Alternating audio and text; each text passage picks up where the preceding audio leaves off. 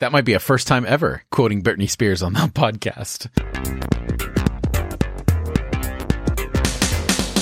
Hello, everyone, and welcome to Irenicast. I'm your host, Jeff, and on the first and third Tuesday of every month, we bring to you our perspectives on theology and culture from a post evangelical lens. Thank you for joining us for another conversation to provoke your progressive Christian imagination.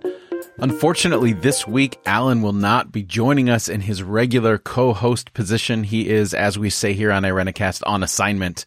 But fear not, Irenicast listeners, Ireniacs, Irena peeps, whatever we're going to call ourselves. Uh, we have joining us once again our in-house Enneagram expert, Pastor Casey. Pastor Casey is the pastor of Loomis Basin Congregational Church, as well as a co-founder of Intersections and just an all-around amazing person. Uh, Casey, welcome to the show once again. Hello, hello, friend. It's so good to see you. Casey, it is always a pleasure to see you as well. Thank you so much for joining us. This week, we are going to be talking about calling and identity, specifically Casey's journey as a gay man into the ministry and what that entailed during his deconstruction and journey through evangelicalism. And for our segment this week, we're going to be bringing back an oldie but a goodie, uh, famous Christians for 100. So exciting. So exciting.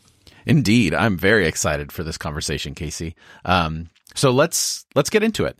Let's start with what we know about Casey, this wonderful man. He is amazing. He's compassionate, a pastor, but also a gay man coming from an, from evangelical roots. And obviously, the arc of this podcast is all of our journeys from evangelical or some kind of religious fundamentalist roots and where we've landed now into something more life giving, more hopeful that doesn't negate our past, but incorporates it into something better.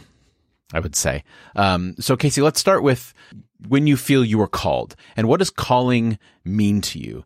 I know that's a big thing to unpack, but I think this is kind of a good place to start the conversation. Yeah, absolutely. So uh, the joke in my family is that I actually uh, was preaching on a stump at three around a campfire. Um, and so for much of my life, all I ever could imagine being was a pastor.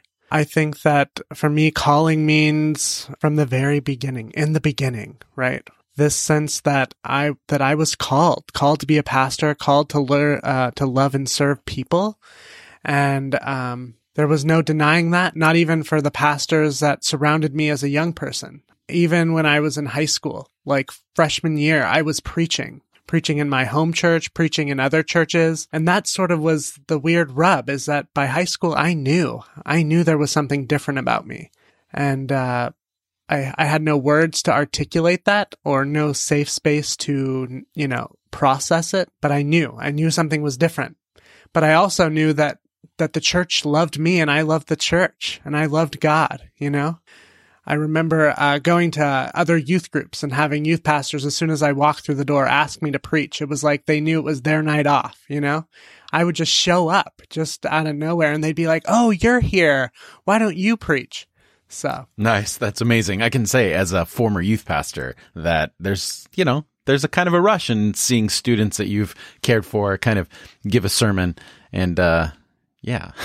Um, so you mentioned that you were processing a lot. Uh, what were some of the things in the beginning that made you abundantly aware that to process out loud was an unsafe thing, especially as you're dealing through calling and also, you know, being closeted? Um, I guess that would be you know the proper term. Right. Uh, h- how was that process for you? What was going on internally? That's a that's a very appropriate word. Yeah closeted. Well i think that I think some of it was um, just my family of origin. You know, we were, I grew up very conservative. My family was very conservative. Um, my grandpa was the mayor of the city I grew up in. And so there was a lot of pressure to look and be a certain way. And not that that was a bad thing. I mean, I, I don't hold any remorse for that for my life as a child, but you know, we had to look and be a certain way. And so there, so I knew that I couldn't really share that with my family. But even at church, you know, the message was that if you were gay, you were an abomination. You were broken. And I heard that from the pulpit. I heard that from youth pastors.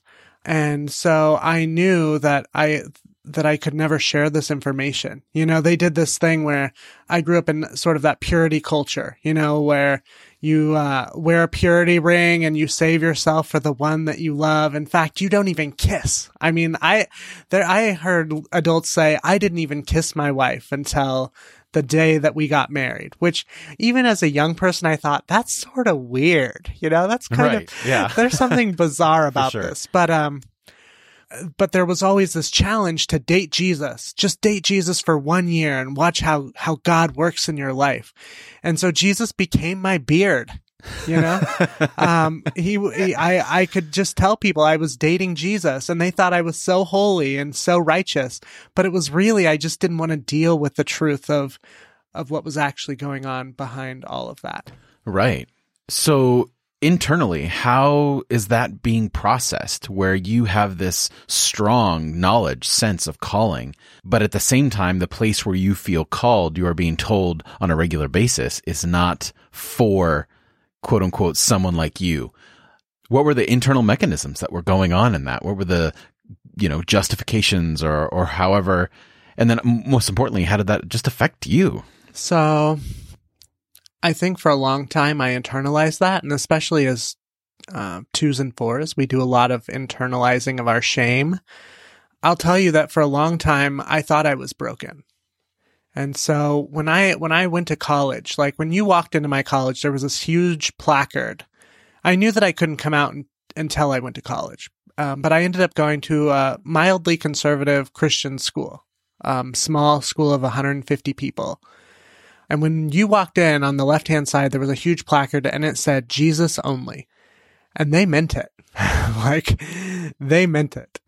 And up- almost upon arrival, I came out. For better or worse, it was like, I am free and I'm going to be, be myself. Wow. So so what was the catalyst for that? What was your your mindset? What was your your drive to be determined to come out in that that way in such a conservative institution? Well, at first, at first it wasn't, it wasn't that I, that I thought I was going to remain gay. Oh, okay. Um, the message was that they could fix me. And so I went to this thing called IHOP, International House of Prayer. Ah, yes. um, Familiar with it. And they, you know, put me in this dark room with all these people laying hands on me and talking in tongues. And all of these messages, like I had, like I had been a part of traditions where miraculous things had happened. Like people growing limbs back or whatever, you know, illnesses going away. And here I am in this situation where it's like, God, I have devoted my entire life to you and I know that you have called me to be a pastor. Why can't you fix me? Like how, how am I so broken that not even you can heal me? Right. Wow. I had, I had, yeah, students like put anointing oil over my door at one in the morning because they said that I had demonic spirits. And I'm like, no, it's just like one in the damn morning. You know, like what right. the hell is Everyone's a little demonic at one in the I had- morning. That's right. That's right. Uh, look, I'm demonic until 10 a.m. You know, it's like, that's just the way it is every day. But even having like professors, uh, my, my advisor at the time say, um, Casey, well, you should never be a pastor. We can love you, but we cannot love your sin. And so there was just this dark moment where, um, this is getting to your question about how did you rise out of that? How did you decide to move beyond, move beyond, um, all that negativity, those outside forces.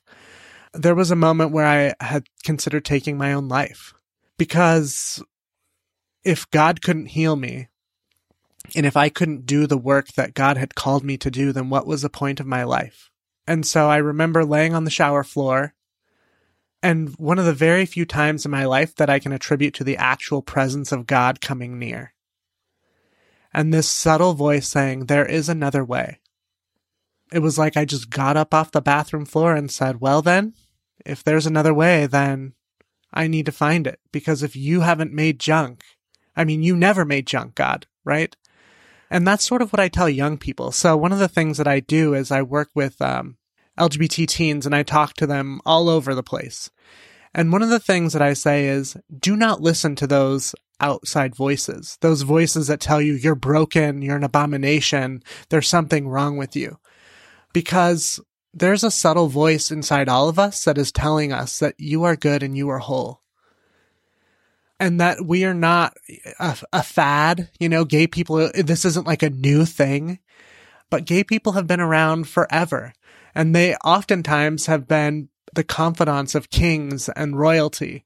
The two spirited person from the Cherokee Nation um, who worked with George Washington to settle the deal, you know, Hijras in India. Like, there are, there are people for thousands of years who have been LGBTQ, and it's only since colonialism and crazy Christianity uh, that we've become a problem right? And so um, it's it was for me finding that subtle voice that said you are good and you are whole. And there is and to find that other way. And even if the way is you alone, um, you are not the only gay person in the world. The, here's a revelation for fours. You are not the only person in the world. Like there are other people with your experience. And so it became then a justice issue for me of like, if I am going to do this, then I can pave the way. Um, and if not me, then who? And so I was the first student to come out in my college and graduate. Um, all of the students before me either came out and left or came out after they had graduated. But it was super painful. And it was, and it's fascinating sometimes to look back and be like, oh yeah, that happened. Right. Right. So it sounds like you had two coming outs of sorts where one in an attempt to, I don't know, almost like purge or heal and I put that in quotes, and another of acceptance. Like, no, this is who I am. There's nothing wrong with me. There's nothing wrong with who I am. There's nothing wrong with what I do. I have a calling. I'm a good person. That's right. Right. I mean, I remember having, um, talking about spiritual abuse, having a pastor sit me down and say, I want you to recount all of your gay experiences with me and for an hour and a half having to relive these moments with this man who's shaking his head at me and telling me he's going to pray for my soul. My God. Um, Jeez. Um, it was it was super awful. And and then coming to this point of walking in and telling that pastor, you can never talk to me about this again. I am good and I am whole. And even at that point still not necessarily believing it. Still in the process of trying to figure out who I am and and how I'm going to get through this, but knowing that it was worth it. Like this fight would be worth it. And it has been. I mean, I have been a pastor for four years now. Um, I've been doing ministry for 10 and I'm so grateful for my life. And I can't imagine, um, imagine my life any other way, quite frankly. yeah. I mean, yeah, to a certain extent, you know, we're, we're made up of all of our struggles, but, but geez, I can't imagine going through through all that. It just, it makes me angry thinking about it and even having to recount everything in front of that whatever administrator. Super gross. Super gross. Yeah. Yeah. Super gross. That's a great way to describe it. Uh, man, I just, I'm sorry that. Right. But the reality is, is like coming out of that and being able to look at my call now and to see the people in whom I serve and the real big heart that it's given me. Right it was on it was almost upon like coming out that all of my female friends came to me to like tell me their deepest darkest secrets around you know maybe sexual abuse that had happened to them or um, issues that they were having with their boyfriends. Um, i have found that as a gay man i sort of like live in this like almost two worlds where people feel safe enough to share stuff with me both as males and females. It's almost like because the world sees me as deviant, like now I get to share in everybody's stuff. And so I feel a deep sense of honor and gratitude for the people who have come to me and are like, I have nowhere else to take this. I have nowhere else to go with this. I kind of love that the thing that this segment of people say is preventing you from embracing God's calling in your life is actually heightening it. It's actually making something um absolutely actually absolutely. yeah giving you something unique to who you are and allowing you to be more effective in the lives of people right yeah and even now in my congregation it's like the more people who are showing up are people who have been wounded by the church you know, for either being LGBT or having family who are LGBT or for other reasons. Maybe their political views aren't lining up with their previous you know, places. Or I've had single moms come in and say, I want to raise my daughter in a place that will allow them to be able to be pastors and be articulate about who they are and what they want.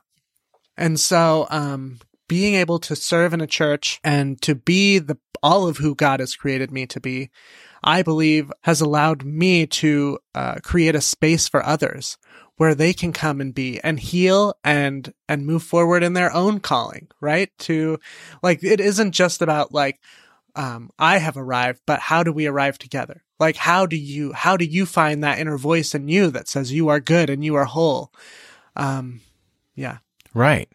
So how did you find that voice?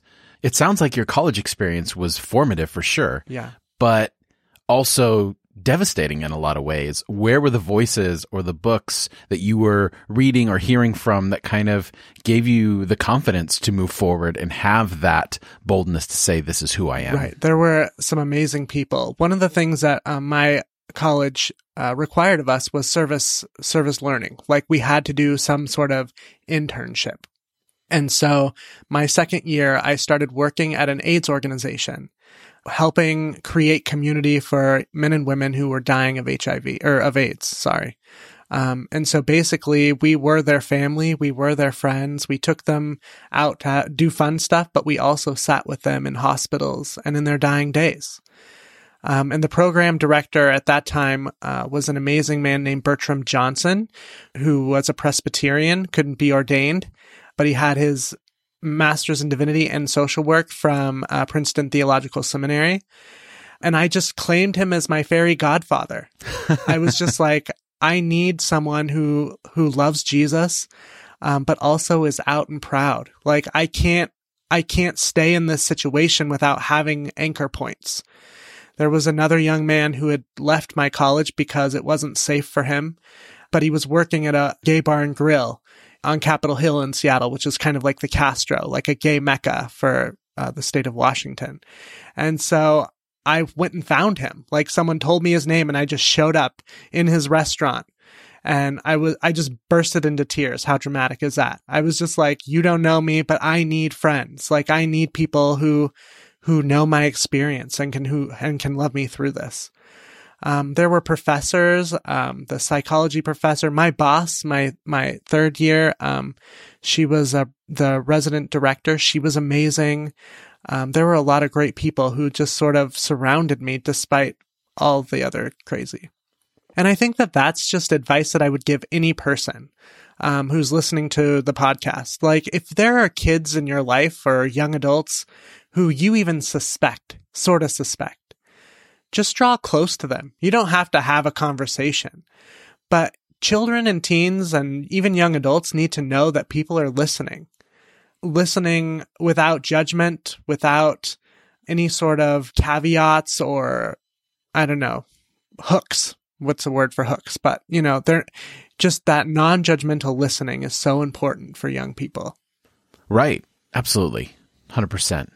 Um, so you know, as you're talking, you've you faced some pretty difficult things and some pretty major hurts from people who claim to be gods, to claim to be God's people, and you know, namely the church.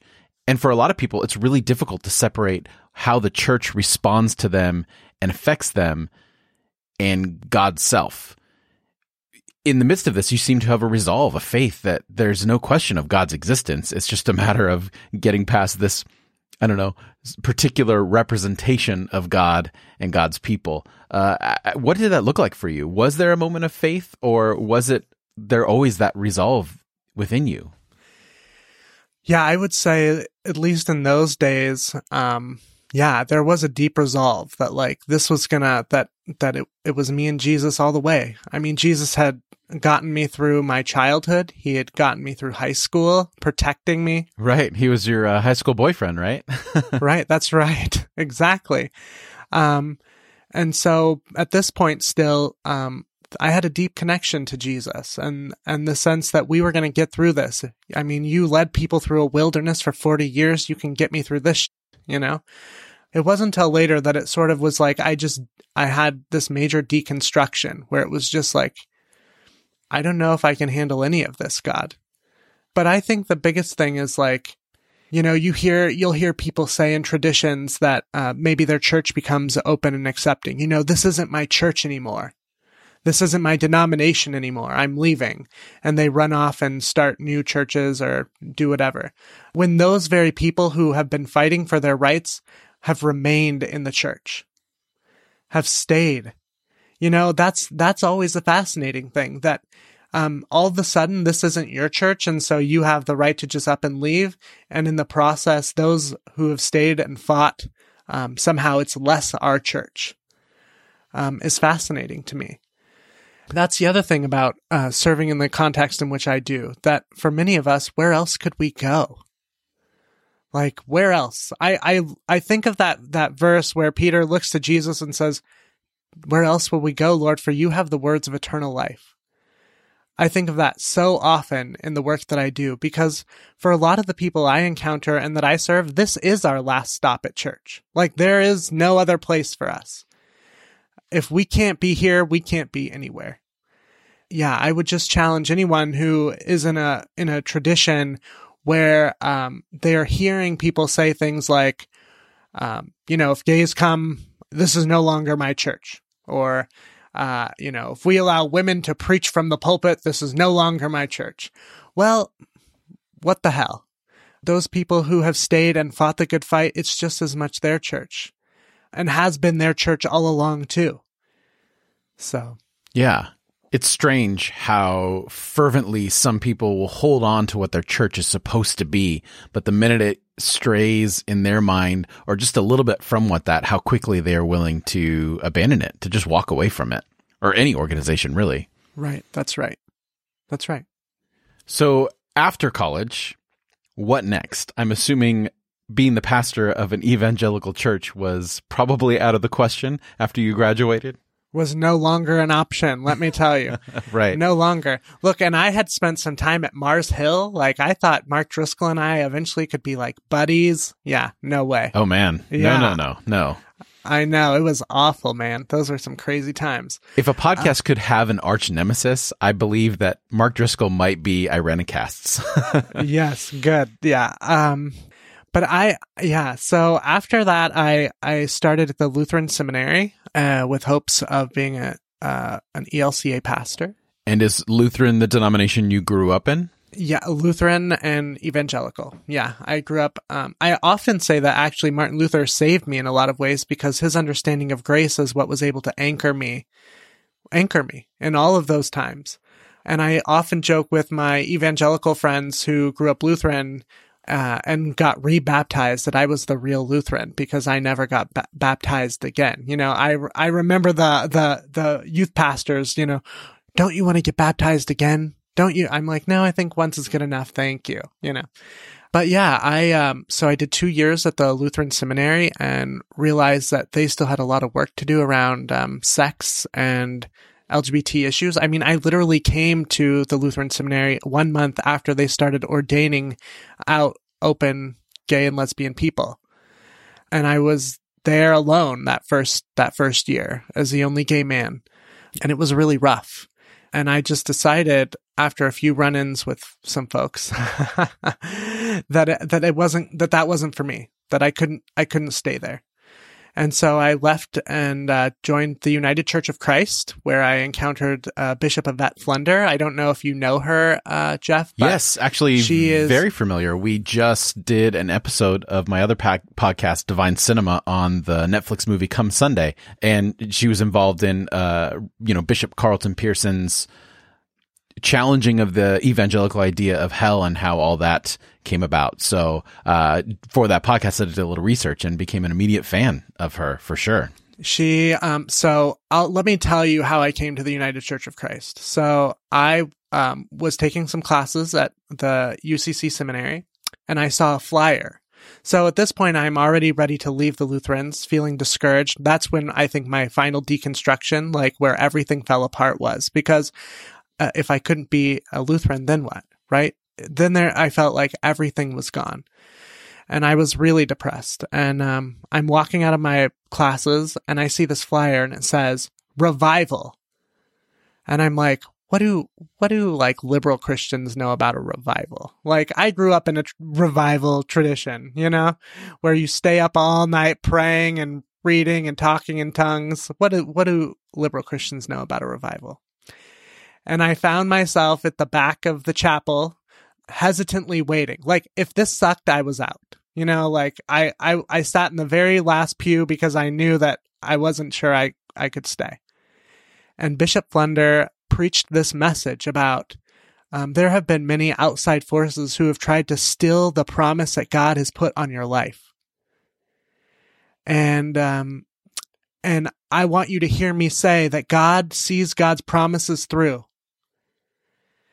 And with every head bowed and all of a sudden the music starts playing, I'm like, holy shit, is this an altar call? with every head bowed and every eye closed, if you need to come and like reclaim that promise and renew your faith, come on down. And I look up and all of the people standing are from my queer theology class. Wow. And we're all crying. Wow. That's amazing. That's, And that's like a, a beautiful reversal. In any other context, that would have been you're going down to purge something from you instead of embrace this amazingness of who you are. That's oh, right. Beautiful. That's right. It's beautiful. and and I'm like ugly crying down the, you know, As well, you to- should be. Oh my goodness. I'm like, and Yvette Flunder is holding me, and she's just saying, "It is okay, baby. It is okay." And there was just this moment of like, if she can be here, so can I. And that was that was a huge transition for me. So i i, I left the ELCA and I joined um the the UCC and started an amazing ministry in Modesto doing uh, outreach to young young adults who are LGBT. That was great.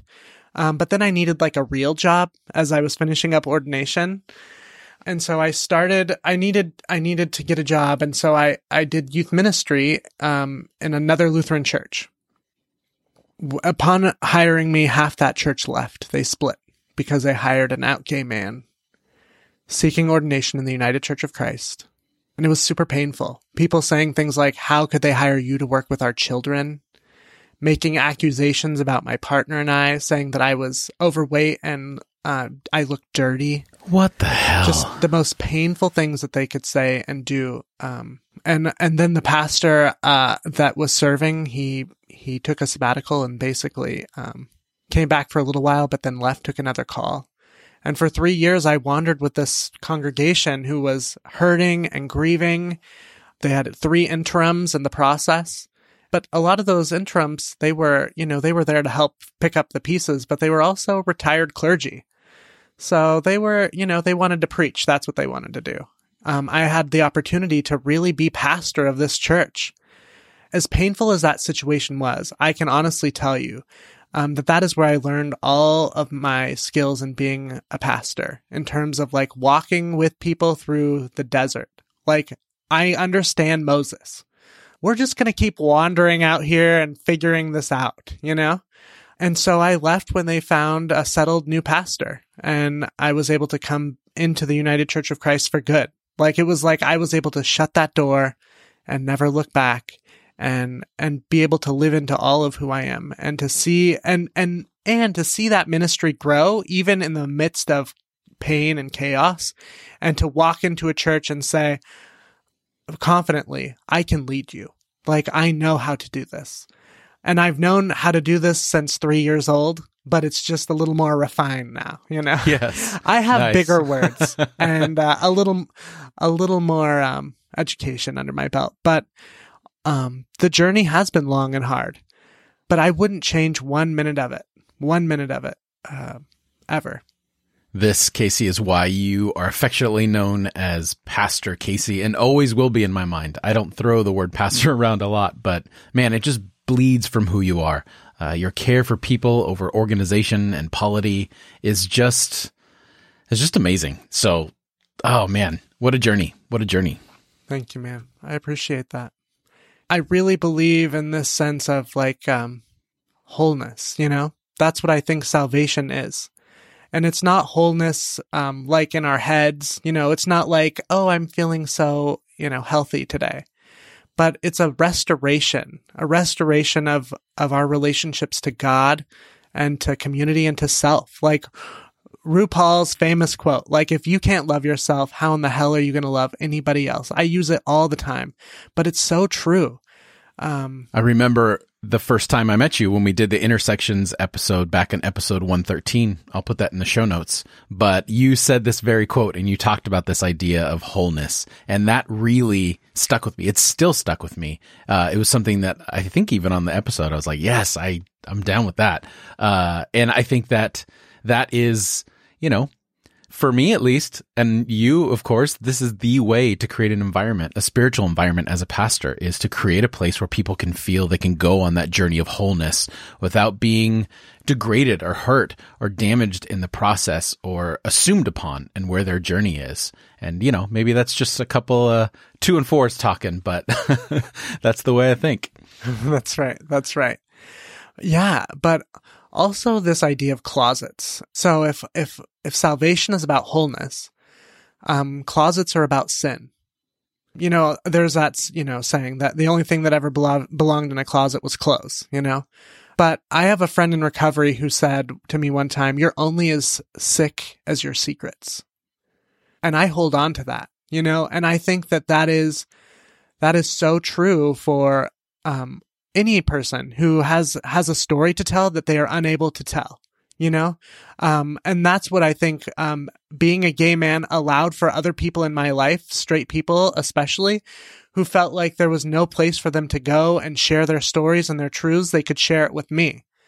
Uh, because because i somehow uh, could hold that space for them. And so I think that one of the LGBT, one of the things that LGBT people have to offer the world is our ability to say no more closets. Like no more, no more secrets. I sometimes get in trouble for being a little like too much of an oversharer, like over authentic.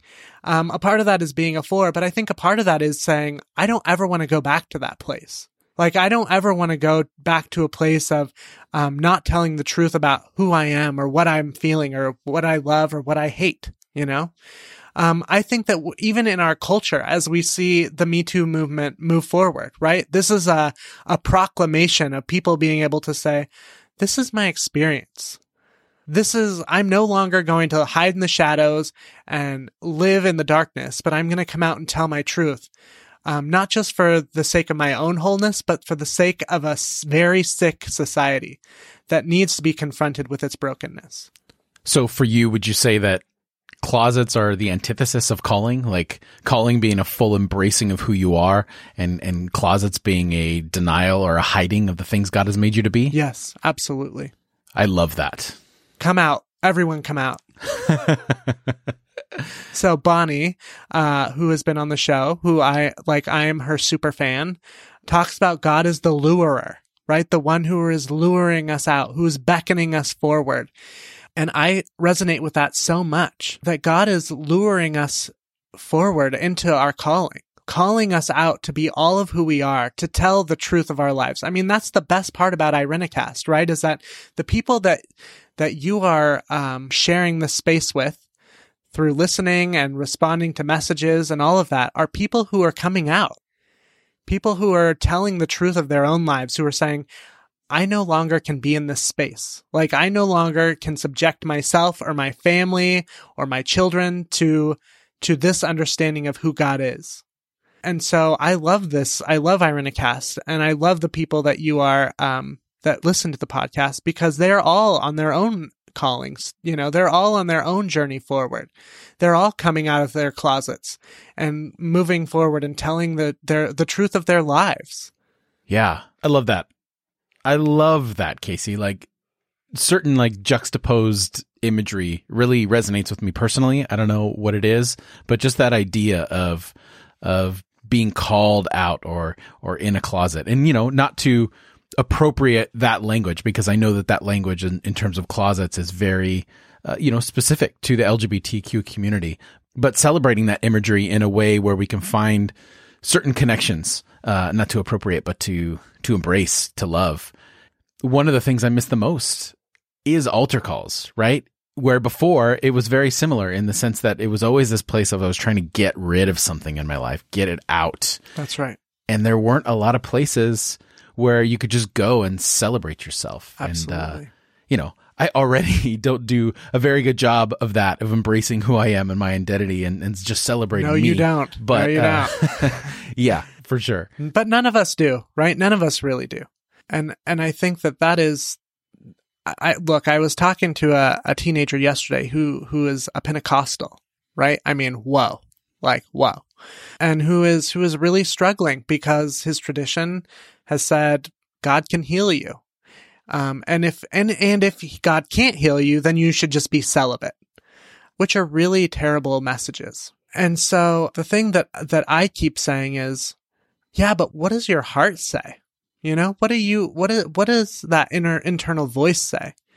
I don't think that we as a society do a very good job of of telling ourselves or anybody really, you are good. You are good enough, you know? We live in a society that says you got to pull yourselves up by your damn bootstraps and keep moving on, right? Uh, I really, I, I wanted, I'd love to come back on and do a whole uh, conversation with you on um, spiritual uh, capitalism because I think that we have bought into this idea that somehow our faith is like our economy. And if we just have a little more of it, then uh, if we keep working hard enough, maybe God will do something for us, you know? Um, instead of seeing ourselves from the very beginning as good and celebrating that to say, um, you know, what isn't there to love? If I was made good, what isn't there to love about me? That's a much better question. I'm not saying I'm good at it, right? I'm not like I'm not even remotely close to good at this. Um, but it but it's a process of every morning trusting like I am good enough. And so that's the message that I've I tell teenagers. It's a message that I encourage my congregation. It's a message I'd encourage you, my friend, as a as a co-journeyer, um, and all your listeners to know that you are good, to know that you are whole, that you are loved, and to and to press on, you know, to tell your truth. And um, what is that? Uh, you know, speak the truth, even if your voice quivers or something. It's true. It's it's you're freer for it, even if you lose everything. You know, I mean, Harvey Milk, when in in his revolution, um, wanted everyone to come out in two weeks. That was his thing. Like, come out in two weeks. That didn't give anybody any time to process, and it hurt people. I often tell people, come out to the people that you think are safest and like build your community first. I came out over five years, really, because I wanted to feel like I had a tribe that if my family couldn't love me, that I had already created a family who could. And so having my my blood family accept me and love me would just be um, the icing on the cake to a life that I had already created for myself. And so um, I would tell that to anybody who's coming out who has a story to tell. You know, find those safest people first, and then branch out from there. But don't hide your truth. Don't closet yourself because you have work to do. Right.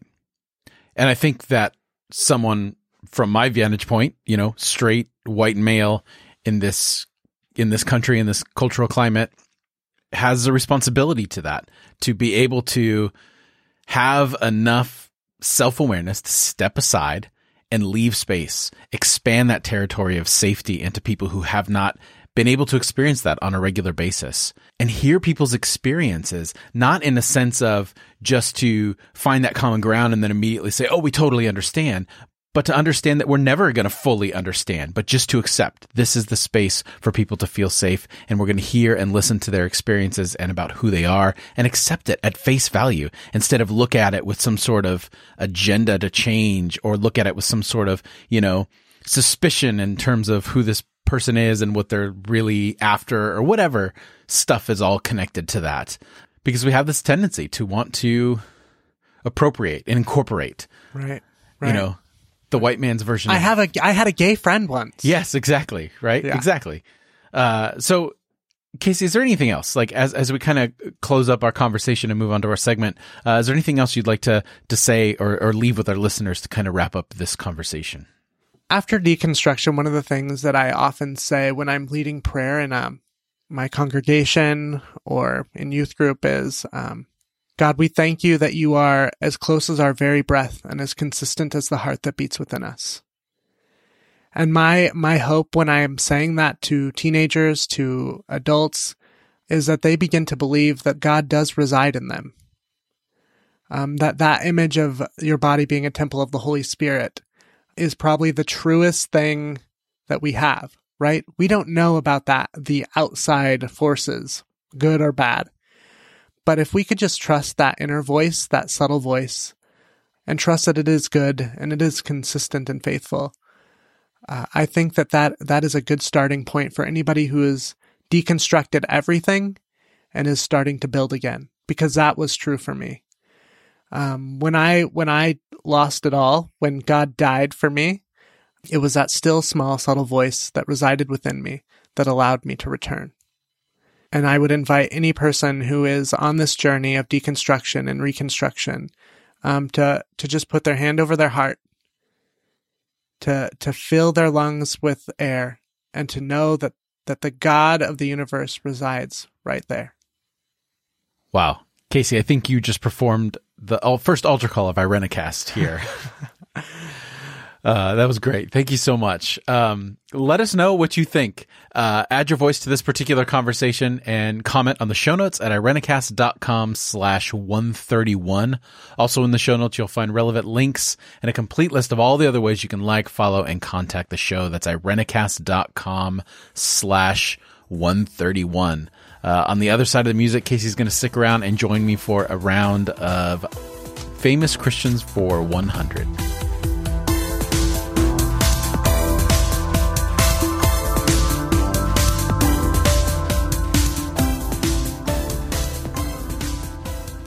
So it has been a while since we've pulled out this segment. It is uh, Famous Christians for 100. And basically, what we've done is we've come up with a few quotes from prominent Christians. Depending upon your definition for Christian, you may want to put that in quotes. And uh, basically, the other host has to guess who said that. Uh, super simple. That's exactly how it's going to work. Uh, Casey, I'm excited. Are you excited? Are you ready? I am because last time I felt like I missed the point of what we were doing and I took it way too seriously. so I I came prepared today. All right, like, good. I am ready. Nice. All right, well then let's get to it. Give me your first quote. Okay, are you ready for this? I am ready. The idea that religion and politics don't mix was invented by the devil to keep Christians from running their own country. Hmm.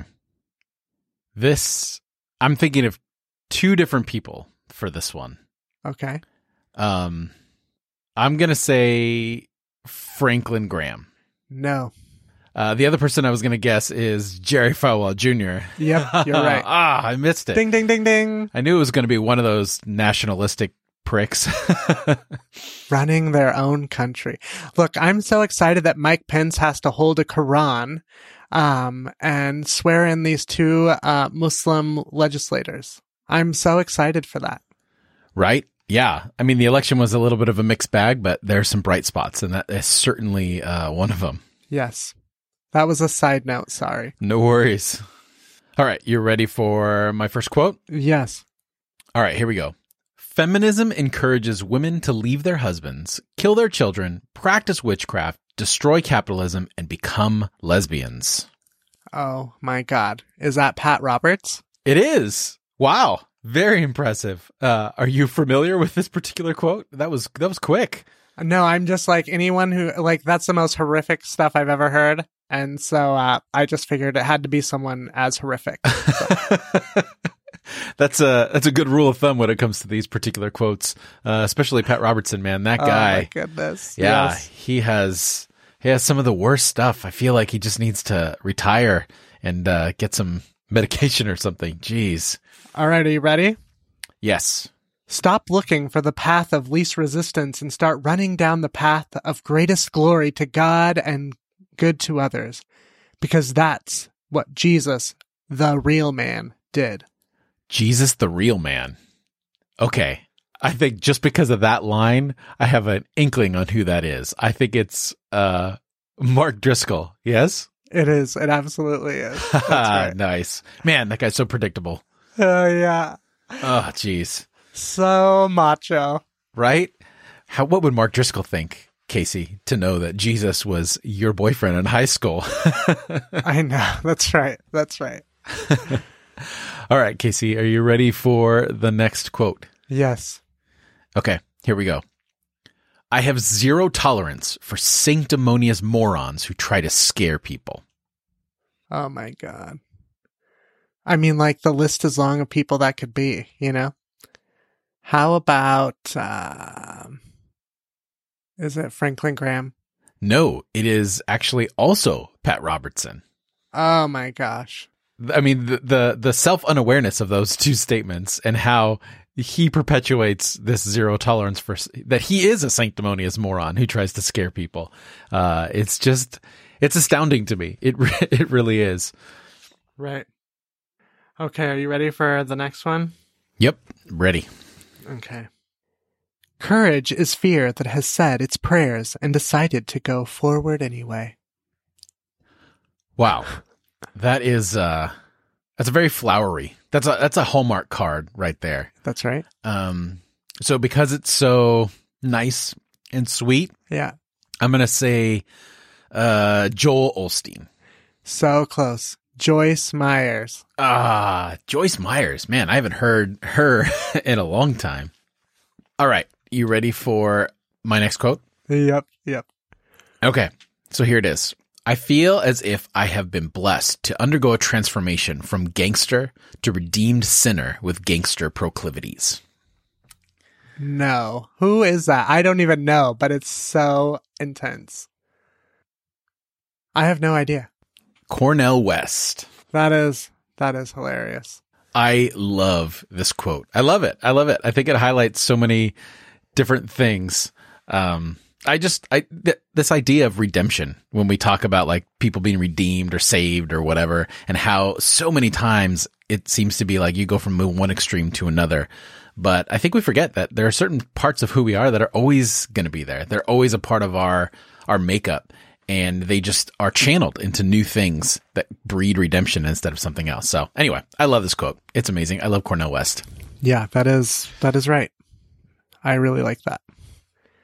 Okay, uh so my partner wanted me to add this one. Um this is not a pastor, okay? All right. I'm ready.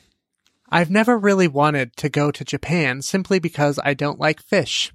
And I know that's very popular out there in Africa. Oh. wow. Um, there's a, a lot of ignorance on display in this particular quote. Uh, I have, I have no idea. I have no idea. Britney Spears. Britney Spears. Okay, that might be a first time ever quoting Britney Spears on that podcast. So my partner is not a church person, and so um, and he wanted to help me find quotes, and he found that one and just thought he should share it. Nice. Well, it, it reminded me of uh, what was it in the late '90s? The whole Jessica Simpson thing with the tuna fish on their reality show. What was it? The um, the the chicken of the sea Yeah. or whatever. Right. Anyway, that whole that old chestnut. Um, okay. Uh, are you ready for the next quote? Yes. All right, here we go. Jesus said, Judge not, lest ye be judged. Let's stop trying to choose the political leader who we believe are the most godly, because in reality, only God knows people's hearts. You and I don't, and we are all sinners. Franklin Graham. Close. The other Franklin Graham, Jerry Falwell Jr. Oh my god. What is wrong with these people? What is wrong indeed? Um, man. Right. That was fun. I would play that again. We should play that again with like everyone. That would be great. Yeah, that would be a lot of fun. It's, you know, it, it can be hit or miss sometimes, but I think once you find a good quote, it makes for an interesting game. Uh, yeah, so I guess that will do it for us this week. Casey, thank you again for joining us. And how can people find you on the interwebs and what you have going on? Yeah, you can find me um, at thequeerlyfaithfulpastor.com or you can find me on Facebook at Rev Casey Tinnin or you can also find me on Twitter and you can find me at Twitter at Rev Tinnin, T I N N I N. And we will put all that information in the show notes at irenicast.com slash 131. Uh, as for me, you can follow me on all the socials at Jeff Manildi and listen on the second and fourth Thursday of every month to my other podcast, Divine Cinema at divinecinema.net.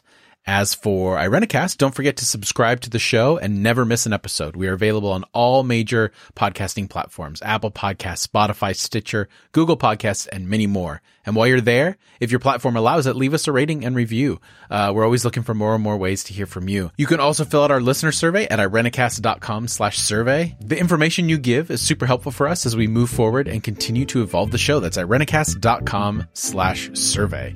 So for this week, I'm Jeff. I'm Casey. Thanks for joining the conversation.